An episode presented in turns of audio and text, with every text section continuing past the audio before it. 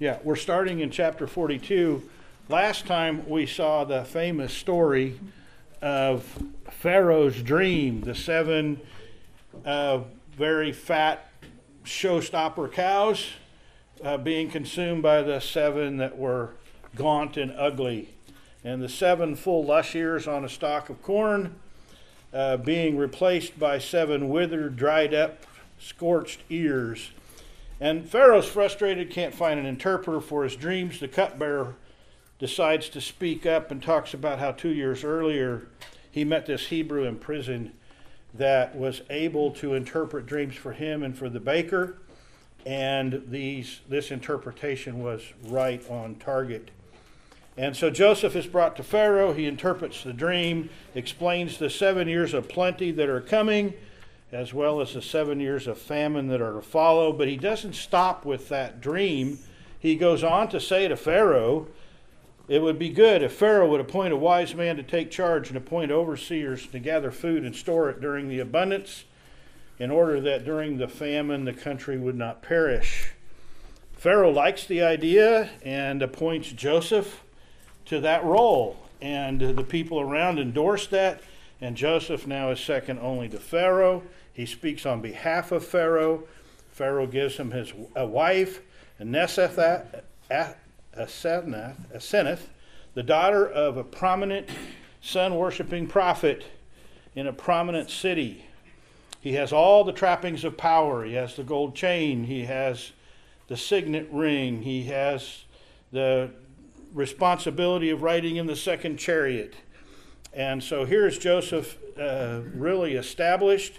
And in the coming period of time, he has two sons. Manasseh, he names Forgetful, because out of all this, he has said, I have forgotten his mistreatment, and I've forgotten my father's house. And Ephraim, who is fruitful, because now he is fruitful. And the chapter ends up by saying that everything happened just as Joseph said. And so the seven years of plentiful occurred, and they stored up foodstuffs, grain in particular, till it was so much they couldn't even count it all. And it was stored for the coming famine. And then Joseph personally would be the one to sell the grain and food to the Egyptians, as well as people from foreign lands. And that takes us to Genesis chapter forty-two, as we continue in seeing how God is putting together these events. These are not chance events. These are the things that God is doing. So let's begin in Genesis forty-two by reading the first five verses. And I would ask for a volunteer to do that. When Jacob learned that there was grain for sale in Egypt. Go ahead. Go ahead. Stereo. Yep. When Jacob learned that there was grain for sale in Egypt, he said to his sons, why do you look at one another? And he said, behold, I have heard that there is grain for sale in Egypt. Go down and buy grain for us there, that we may live and not die. So ten of Joseph's brothers went down to buy grain in Egypt, but Jacob did not send Benjamin, Joseph's brother, with his brothers, for he feared that harm might happen to him. Thus the sons of Israel came to buy among the others who came, for the famine was in the land of Canaan.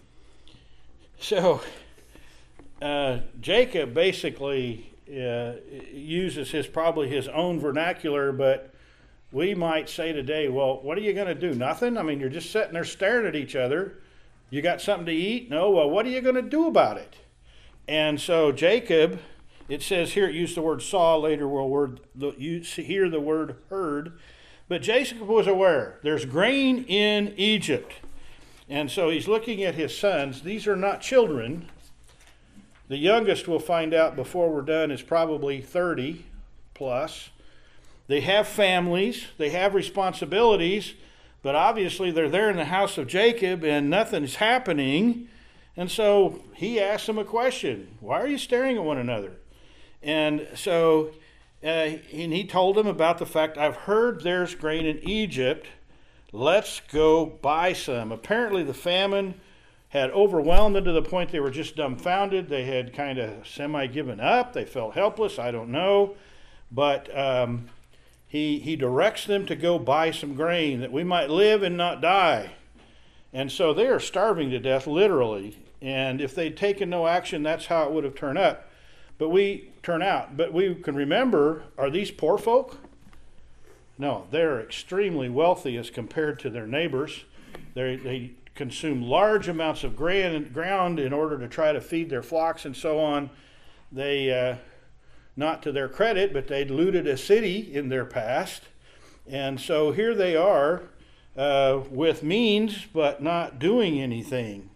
And so we see in verse three that ten of the brothers of Joseph went to Egypt to buy grain. If we were trying to slice and dice this with our words, we might say today ten half-brothers, right?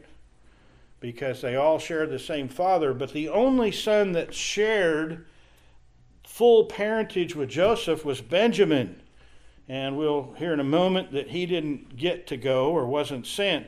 But so we've got ten brothers of Joseph that are going to be going to buy grain.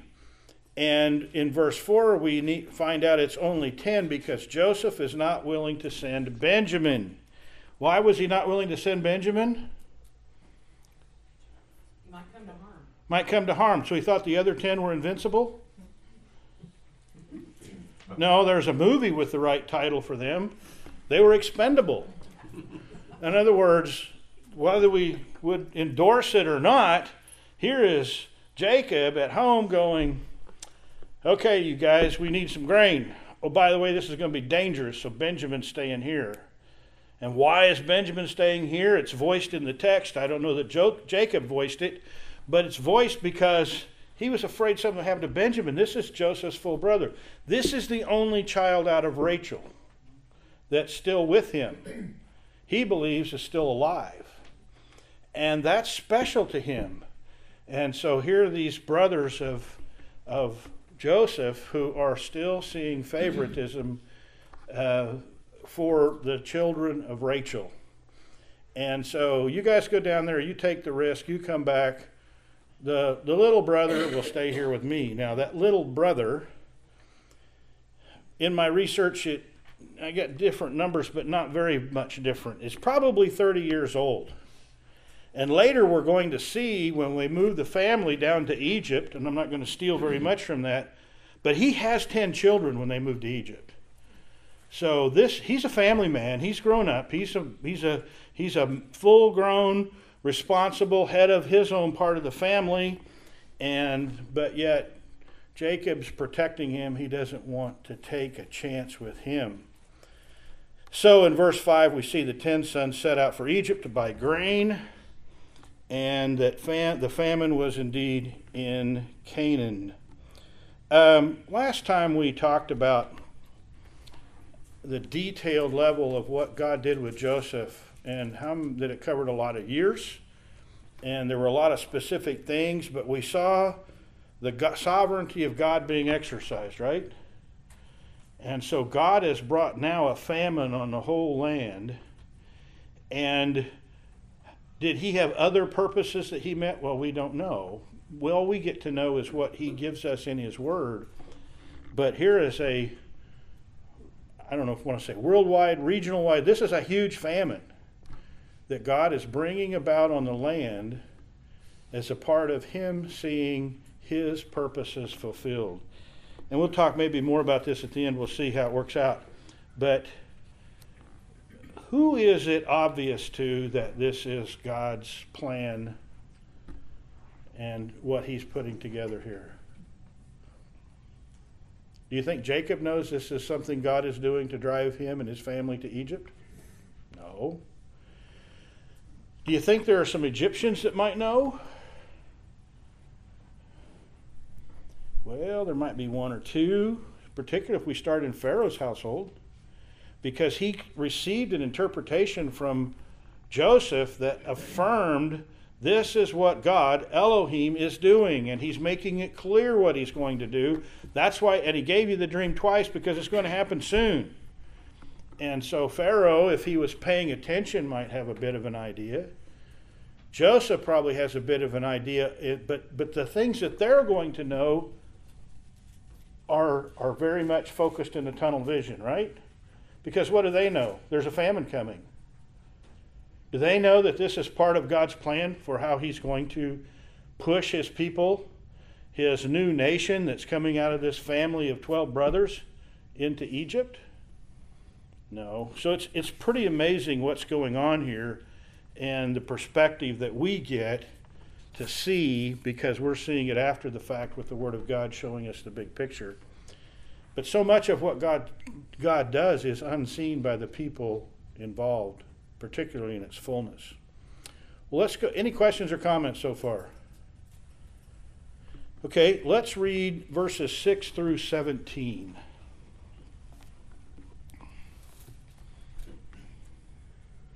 Now Joseph was the ruler over the land. He was the one who sold all the people, uh, to all the people of the land. And Joseph's brothers came and bowed down to him and their, with their faces to the ground. When Joseph saw his brothers, he recognized them, but he disguised himself to them and spoke to them harshly. And he said to them, "Where have you come from?" And they said, "From the land of Canaan to buy food." But Joseph recognized his brothers, although they did not recognize him. Joseph remembered the dreams which he had about them and said to them, "You are spies. You have come to look at the undefended parts of our land." And they said to him, "No, my lord, but your servants have come to buy food. We are the sons of one man. We are honest men. Your servants are not spies." Yet he, yet he said to them, "No, but you have come to look at the undefended parts of our land."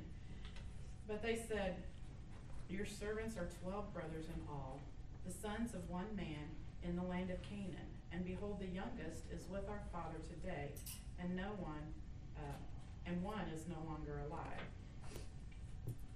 Joseph said to them, "It is I. It is as I said to you. You are spies. By this you will be tested. By the life of Pharaoh, you shall not go from this place unless your youngest brother comes here.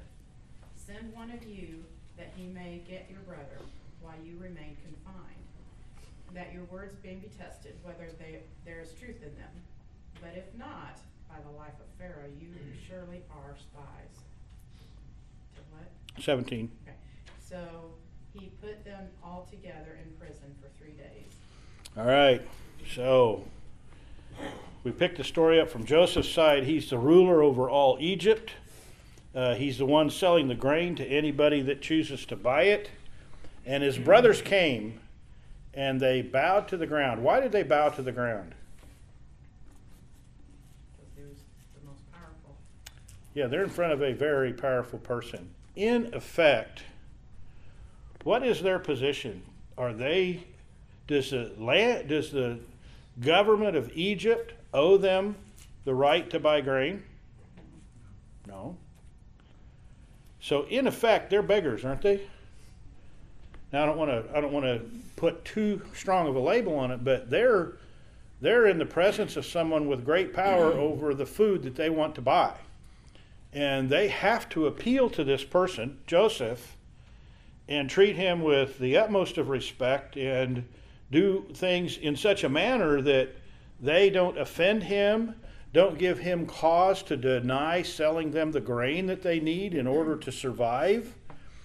And so here they are bowing down to Joseph. Now there's ten, not eleven, and not his father at this point in time. But in verse seven, we see that Joseph, when he saw them, he recognized them. And so when they, when he saw them, could they probably see him?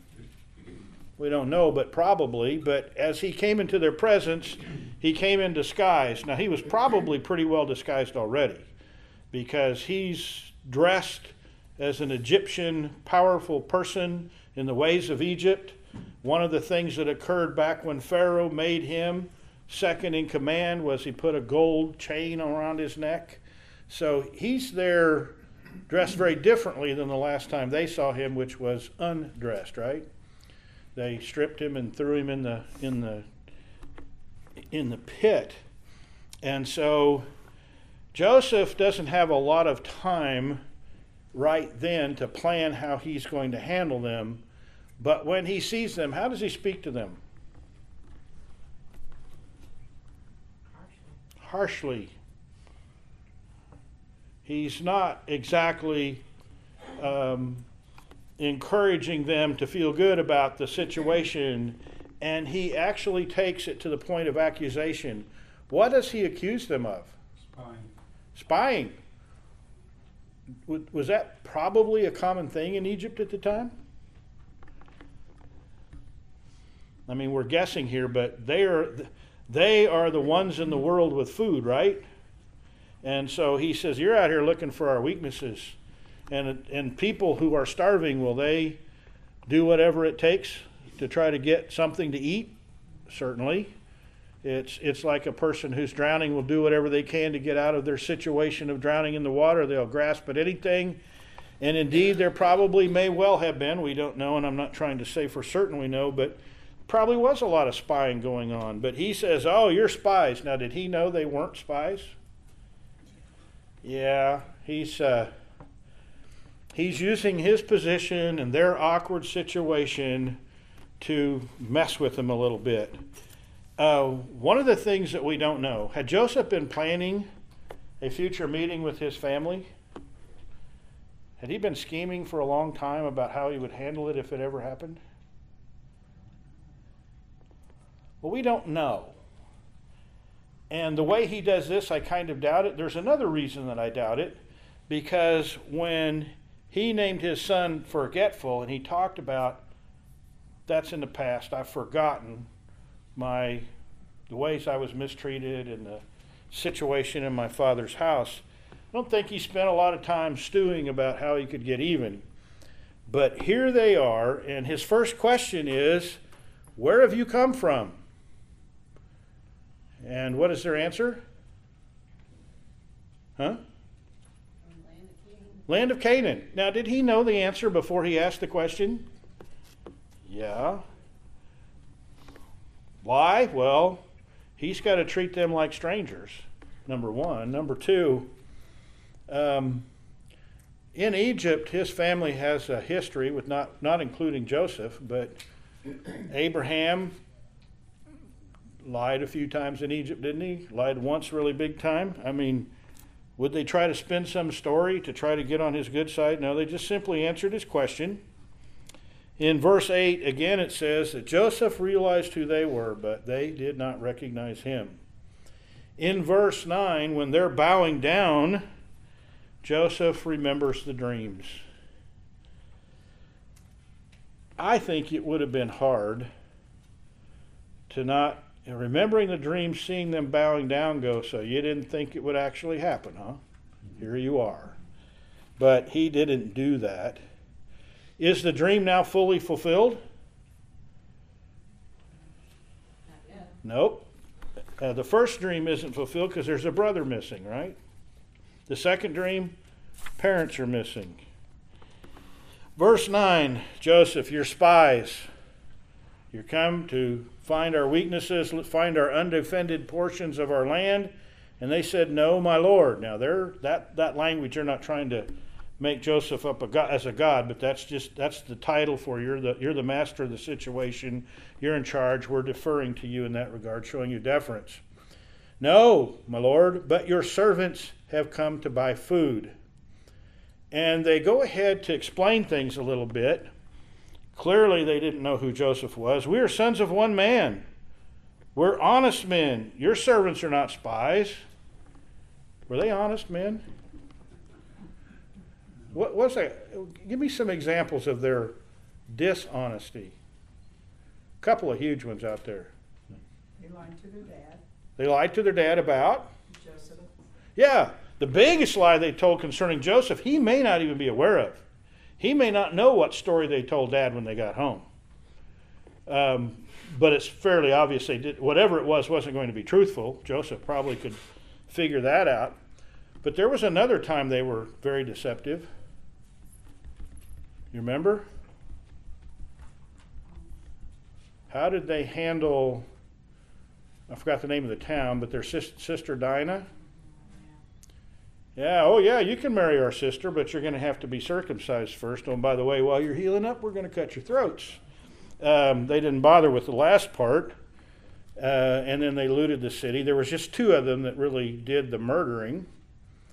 But uh, so Joseph might have had some interesting thoughts about their statements. Oh, yeah, we're honest men. I can even, you know, we don't get Joseph's thought process here. It would be so fun to have it. God didn't see that it was necessary. But, but it would be very interesting to know what Joseph thought of those answers. Um, but Joseph just sticks with his accusation. Nope. You've come to see our undefended parts of our land. And so they give him more information. We, your servants, are twelve brothers, son of one man in Canaan. Behold, the youngest is with our father right now, and one is dead. And they are talking to the one they just said was dead. So they have proven their dishonesty uh, right in front of Joseph, to Joseph's face. We told Dad you were dead. We're telling you you're dead. Um, and so I can just imagine how that sounded to Joseph. Oh, really? So that's the line you took. Yeah, I'm a dead man now. In verse fourteen, Joseph sticks with his accusation is, as I've said, you're spies. Verse fifteen, he says, we're going to test you. And he says, by the life of Pharaoh, meaning with the authority of Pharaoh, this is an official test of Pharaoh's kingdom. I'm number two, and it is out of Pharaoh's authority. You shall not go from here unless your youngest brother comes here. And he tells them how they're going to handle it. Send one of you to get your brother, in verse sixteen, while you, the rest, remain confined. This will be a test of your claims. Your honesty, we'll find out about it. We'll see if there is truth in you. But if not, by the life of Pharaoh, you are spies.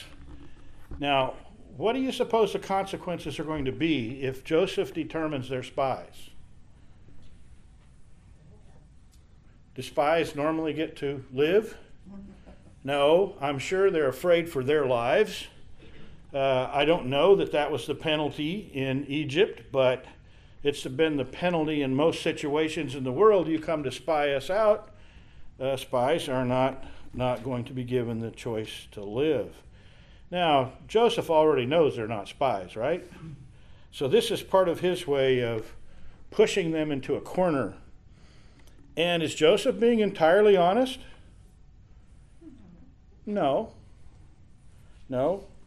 He's he's he's accusing them of things he knows are not very probable in being true. But verse seventeen, so he's told them what's going to happen. One staying, the rest are going. You're bringing back your younger brother, or you're all spies. So nine hostages, one messenger, and we'll see how it works out. Um, and so he put them in prison for three days. So he didn't even give them a chance to decide to go or not go right then. He just threw them in the prison. And on the third day, Joseph gets his brothers out of prison.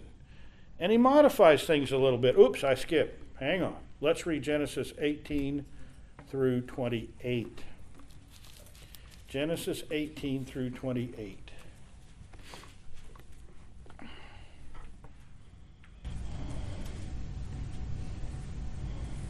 Now Joseph said to them on the third day, do this and live, for I fear God. If you are honest men, let one of your brothers be confined in your prison. But as for the rest of you, go, carry grain for the famine of your households, and bring your youngest brother to me, so that your words may be verified, and you will not die. And they did so. Then they said to one another, truly we are guilty concerning our brother, because we saw the distress of his soul when he pleaded with us, yet we would not listen. For that reason, this distress has happened to us.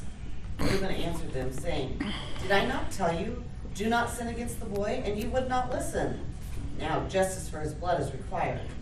They did not know, however, that Joseph understood, for there was an interpreter between them. Then he turned away from them and left. But when he returned to them and spoke to them, he took Simeon from them and bound him before their eyes. Then Joseph gave orders to fill their bags with grain, but also to return every man's money in his sack, and to give them provisions for the journey. And this was, and that is what was done for them. So they loaded their donkeys with grain and departed from there. But when one of them opened a sack to give the donkey feed at the overnight campsite, he saw his money, and behold, it was in the opening of a sack. So he said to his brothers, my money has been returned, and look, it is right in my sack. Then their hearts sank, and they turned trembling to one another. What is this that God has done to us? Yeah, and this is just fascinating, and, and really there's a lot to learn from it. On the third day, Joseph says to his brothers, okay, do this and live. And he makes an interesting statement, for I fear God. And he uses the word Elohim. The name for God there is Elohim. For I fear Elohim. So what's the significance of this statement? He's an Egyptian who believes in a Hebrew God. Well, he's an Egyptian who believes in a Hebrew God. And who is Elohim to these men? God. Yeah. Have they been living like they feared God? Hmm. They've been living in other ways. They have altered truths. They have they did evil to Joseph. Uh, they lied to their dad. I mean, all of these things are going on. They're they're living pretty much as though they are masters of their own fate. But they don't seem to react to this statement. But this would be a very odd statement for an Egyptian to make. And it just goes right on by. At least there's nothing recorded in their reaction. Uh, it's interesting that Joseph brings up Elohim, brings up God here, because in verse nineteen he says, okay, if you are honest men, let one of your brothers be confined in prison.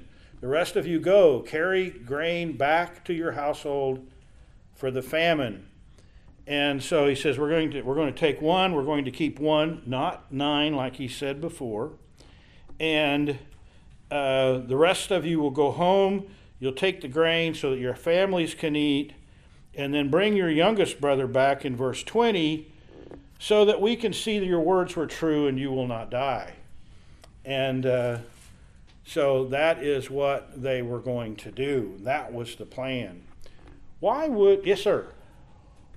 Could Joseph have been trying to demonstrate that God is merciful in the face of, that these men were not? Well, there, there's no question that before the story of Joseph is done, the mercy of God is shown by Joseph to his brothers. Um, a man living out of the normal emotions and things that we have would very rarely have let his brothers off like he did. Uh, and so I don't know if Joseph is saying, I fear God, meaning um, I'm going to be merciful out of the mercifulness of God, or if he's just saying, I'm going to live uprightly with you guys. I fear God. He's, he's affirming God here. God is the one that has preserved Joseph. God is the one that has put all these events together. Joseph has got to know that these dreams came from God and put him in the position to interpret them so that God can continue to work Joseph into the position God wants him in. Joseph certainly uh, worked diligently and honestly and put his very efforts into everything he did, but the scriptures make it clear, and I think Joseph had to know this, that the reason he was continually successful was because what? God was with him. And so he just testifies about God here to his brothers. But uh, um, he still goes ahead with this plan he's working on to get Benjamin to him. Now, one of the things that I was going to ask about was, why do you suppose he sent him away with all the grain? Why didn't he withhold the grain until until they could bring Benjamin? The families were starving. He's thinking about, I got family at home starving, uh, and so this is a this is. Joseph trying to help take care of them. I don't think there's any doubt about that. He doesn't want them to die from starvation while he's here wrestling around verbally with his brothers to get things taken care of. And so uh, this plan is, we're going to keep one, and uh, you can bring your youngest brother back to me, and that's what they plan to do. And then we get to verse twenty-one. And to me, I'm so glad these things are included. Um, then they said, the brothers to each other, and they're doing this in Hebrew. We're going to find out in a little bit later in the verse that Joseph has been working through an interpreter, which Joseph then is maintaining his disguise by not letting them know he can understand them or speak to them directly. So the brothers have this conversation apparently in Hebrew, and they talk about what's going on. Truly we are guilty concerning our brother, Because we saw the distress of his soul when he pleaded with us, yet we would not listen. Therefore, this distress has come upon us. So what are they beginning to say with regard to why they're having this trouble in Egypt? Are they blaming Joseph? No, what are they blaming? Themselves. Themselves. This is a really good picture of guilt. When we understand who we are and we know we're guilty in the face of God, we look at things and go, is this happening because of my guilt before God, my sin? And Reuben gets in the game and said, did I not tell you, don't sin against the boy? And you wouldn't listen. So they're having a little argument there about whose fault all this is. And Reuben's accusing the other nine of not following his lead that he asked for. Because he said, now comes the reckoning for his blood, which is an interesting statement. Did they know Joseph was dead or alive? Well, they know when they last saw him, he was what? Alive, but now they're talking about reckoning for his blood as though he might very well be dead. Of course, they didn't know, of course, verse twenty-three, according to verse twenty-three, that Joseph understood, for there was an interpreter between them. And then verse twenty-four, this discussion that he overhears and the events and everything else uh, begins to affect him. And maybe he learned something that he didn't already know. Go back to Genesis thirty-seven. Let's read eighteen through twenty-four.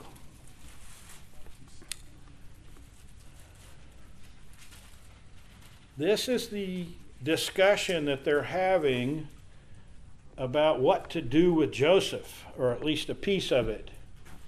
And so let's see how this conversation played out. Genesis thirty-seven, eighteen through twenty-four. They saw him from afar, and before he came near to them, they conspired against him to kill him. They said to one another, here comes this dreamer. Come now, let us kill him and throw him into one of the pits. Then we will say that a fierce animal has devoured him, and we will see what will become of his dreams. But when Reuben heard it, he rescued him out of their hands, saying, let us not take his life. And Reuben said to them, shed no blood, throw him into this pit here in the wilderness, do not, but do not lay a hand on him, that he might rescue him out of their hand and restore him to his father. So when Joseph came to his brothers, they stripped him of his robe, the robe of many colors that he wore, and they took him and threw him into a pit. The pit was empty, there was no water in it. Okay, so let's let's talk about that just a minute. Reuben just got through saying in this passage where he's telling them, you, I tried to lead you in a good direction, but you, you weren't going to have it. He said, uh, um, did I not tell you, do not sin against the boy, and you would not listen?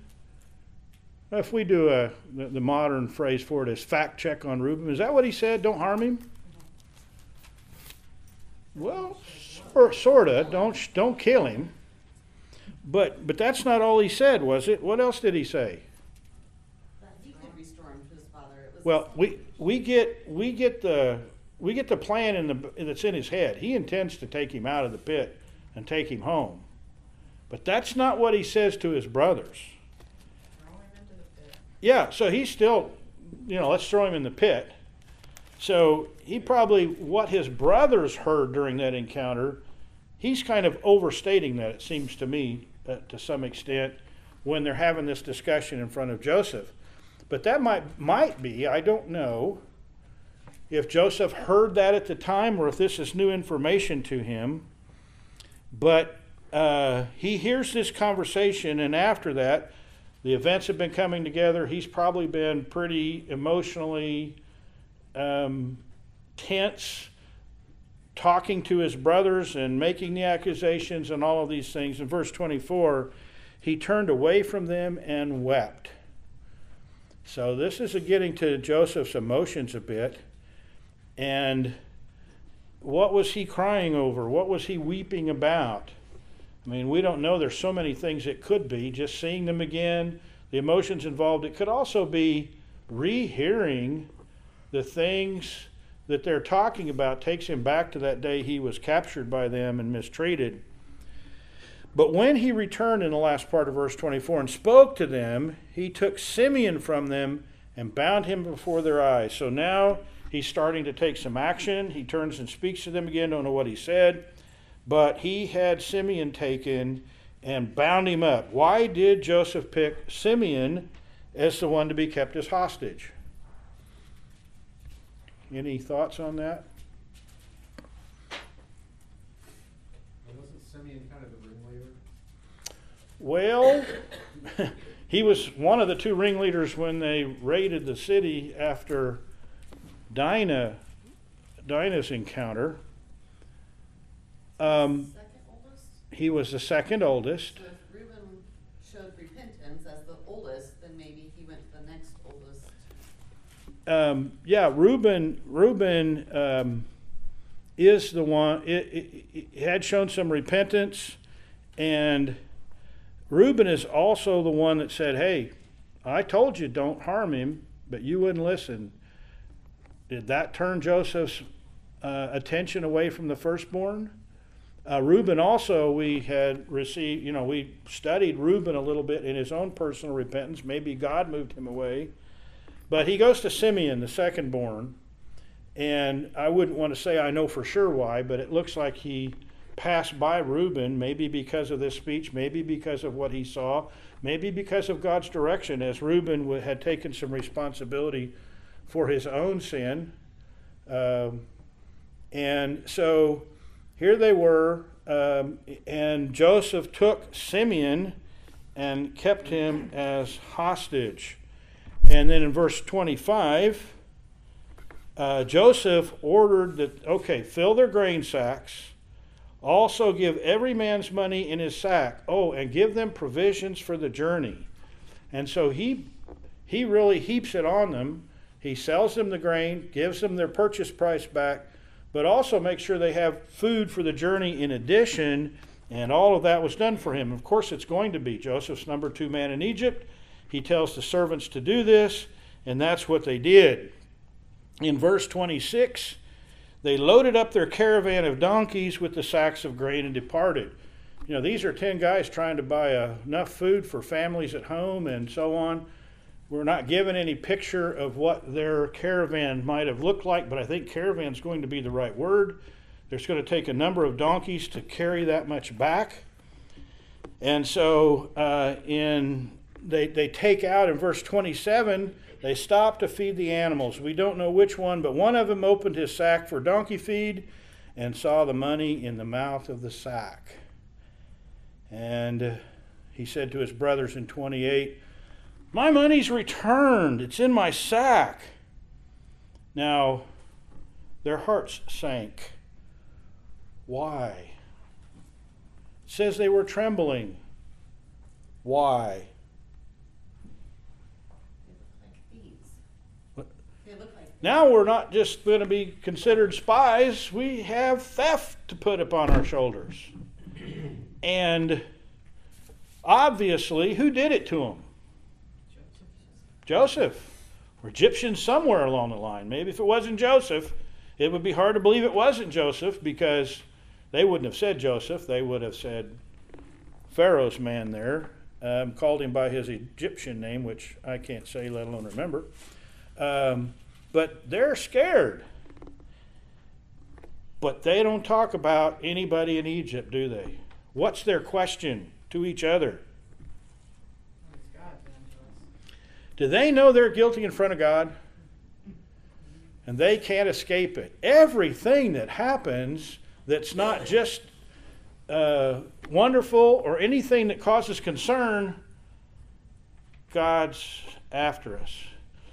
And we may not realize it, and they probably had no real reason to think of doing this in the norm- normal course of the world, but they missed a huge opportunity.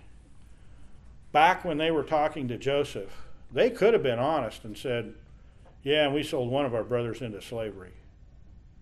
I mean, they're still covering up their sin. Now, they couldn't know they were covering it up to the one they actually sinned against, but that would have been an opportunity that they didn't take. And it didn't surprise God that they didn't take it. And so here they are feeling their guilt in front of God. Now let's read Genesis forty-two, twenty-nine through thirty-eight, which is the end of the chapter.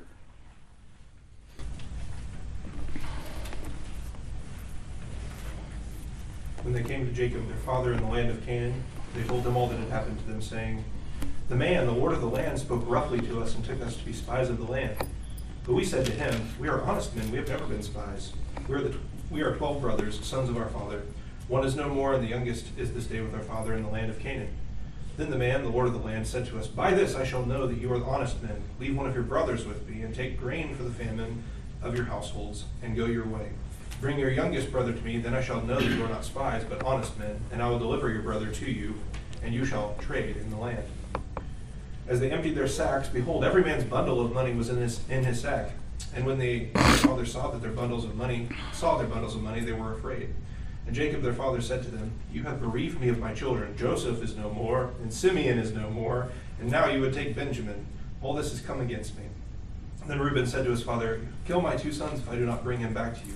Put him in my hands, and I will bring him back to you." But he said, "My son shall not go down with you, for his brother is dead, and he is the only one left. If harm should happen to him on the journey that you are to make, you would bring my soul, or sorry, you would bring down my gray hairs with sorrows to Sheol."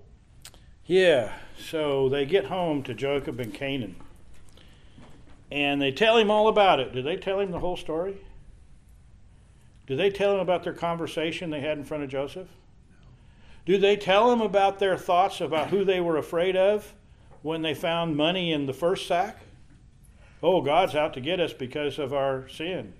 No, they're still covering sin in every way they can. So they tell him what they believe, correctly so, by the way, Joseph or Jacob will believe. And so they told him about the story. They say this man, the Lord, the master, um, in Egypt spoke harshly with us, and he took us to be spies. But we defended ourselves. We said, we're honest men, we're not spies. And they mentioned that there were twelve brothers, the sons of their father. One's no longer alive. This is what they told Joseph. And the youngest is with our father in Canaan. Now, this is far from the whole story, isn't it? And if they're really going to start being truthful with Jacob, they're going to have to go back clear to the point that they mistreated Joseph, and they're not headed in that direction. And in verse thirty-three, this man said to test us that he would keep one brother, but we would take the grain back to take care of the famine in our own households. So go. But in verse thirty-four, they tell Jacob, we have to bring our youngest brother back in order to prove that we're not spies and that we really are honest men. And then when we do that, he promised he would give us not only Simeon back, but then we would be free to trade in the land. And as they're emptying out the sacks, they have a further shock. Not just was one person's money returned, every man's money was in the sack. And they're all dismayed, they're all afraid, because this puts them in a really bad spot.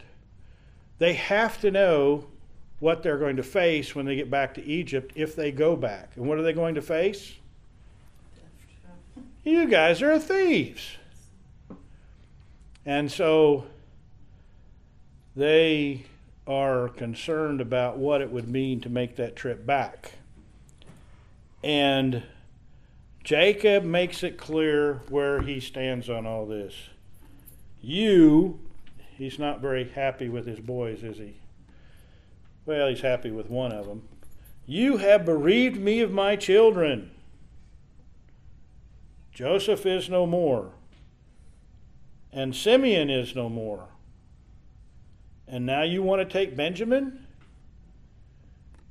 And he says, all these things are against me. And it's interesting that he puts Joseph at their charge. Why would he might be put Joseph at their charge, even though they've never told him what really happened? He was on his, he was on his way to see them. yeah, Joseph was supposed to be out there and check up on the brothers and kind of be messenger boy, maybe do some tasks. We don't really know what his role was going to be when he got there, but they didn't make sure that he arrived and came back safely. So maybe, maybe Jacob is putting that at his feet. Certainly, he's not happy about what happened with Simeon. Could those brothers have done anything differently than they did? Well, I'm sure they could have done something different, but would it have been any better of outcome? I have no idea. Uh, but nonetheless, Jacob is laying this at their feet. And he looks at them with doubt about their abilities and says, I'm not going to, now you want to take Benjamin. And Reuben's got a great answer. Uh, and he, so he says to Jacob, well, let me take him. I'll guarantee you, I'll get, I'll get Benjamin down there and back, and he'll be fine. And if I fail, you can kill my two boys. Uh, what is Reuben thinking in this, do you suppose?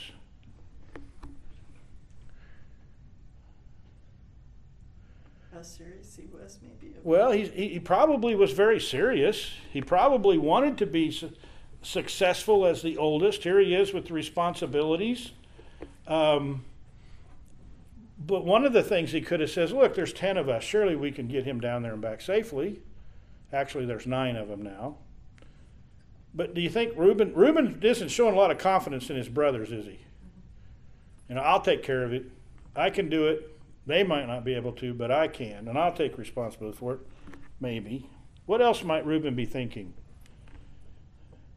How many granddads would consider this a valid threat? If their son came and said, I'm going to do this for you, and if I fail, you can kill your two grandkids. Now, we don't know what the family um, affections were and all of that, but he might have thought, well, this is a pretty safe thing. No matter what happens, he's not going to kill the two grandkids. Maybe not. Don't know, but that was a kind of a kind of a wow offer. I mean, how's that going to make Jacob feel better if Reuben fails with the youngest brother, with getting Benjamin there and back? Jacob is clear in verse thirty-eight. My son shall not go down to Egypt with you. His brother's dead, which was Rachel's only other son. He alone is left. What did Jacob just tell the other boys? Well, you're my boys, but Benjamin's the only one that's really left that out of out of that situation. I mean, there's, there's some clear favoritism here, it seems like to me. And Jacob goes on to say, if he's harmed on the journey, you're going to bring my gray hair down to Sheol in sorrow. It would make me so sad it would kill me. I could never recover from that kind of a loss. And that's Jacob's final word for now on what to do with Benjamin. So let's take a look. What are we left with at this point?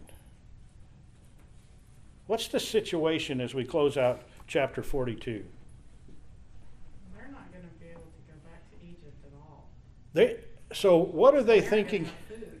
What are they thinking about Simeon's future? He's history. He's history. We wrote him off. How would you like to be Simeon? I mean, of course, how would you like to be Joseph? But anyway, we're, we're you know, we, we're not going to worry about Simeon. What else? They're still in a famine. They're still in a famine. They run out of food. Well, it depends. I mean, at this point, we don't know what they're thinking about food. Maybe they're hoping that the crop will go ahead and come in somewhere. Maybe, who knows what. And who knows how much, I mean, they might have brought back a lot of food from Egypt. Maybe it looked like enough that surely we, this will be enough to outlast the famine. What else? This is the first time we see it in the story of Joseph. But what are the I'm going to say nine brothers that are home, but you could probably include Simeon. What are they feeling about their situation in the world. A lot of guilt. They got a lot of guilt, God, to get us. We have sinned, and there's a price to pay for our sin. Has that price been paid yet? Well, Simeon's getting his, so to speak, but the brothers are still out here living lies, trying to evade the penalty of sin.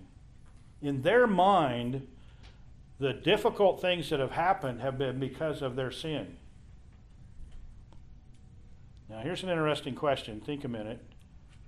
Are these difficult things happening because of their sin? No, it's all part of God's plan. Well, okay. Or maybe we could say yes. And God is killing, using a phrase, poorly probably, killing two birds with one stone. He's showing them their own guilt and still accomplishing his plans in moving the folks, the household of Jacob, to Egypt. Um, as we look at these events, we get an entirely different picture as they're written down for us to read as we would have if we were living through it. Let's say that we were one of Joseph's servants, and he said, pack up the grain, put their money in. I mean, we would see all of the events happening. Would we perceive what's really going on here? No. And we could transpose that kind of reality to a lot of other places. Did Job know what was go- why things were happening to him? After God met with him, after God recovered him, did he know why those things happened? If you recall, Job asked God some questions, and how did God answer those? Do you remember? Who are you? Who are you? Were you there when I... And Job, really, we get the story, we get the picture, because of the inspired writing shows us what's going on in the background. And yet, if you were Job... I mean, I, I I could never feel okay about saying what the way that Job's wife reacted was was all right, but it was understandable in a sense. It did show a lack of faith in God, but why are all these things happening? I mean, it just it would be baffling. It would be it was tough for Job. And yet God was saying Job's one of his greatest servants. And so here are these things going on, and they don't even get to see too much about what's going on. Joseph gets it, gets pieces of it at least. Does Joseph right now know that God's goal is to move his family to Egypt for four hundred years? Probably not. I don't know. I don't know what Joseph knew, and I don't want to act like I know. But as we look at the events in the Old Testament here, it's a grand story.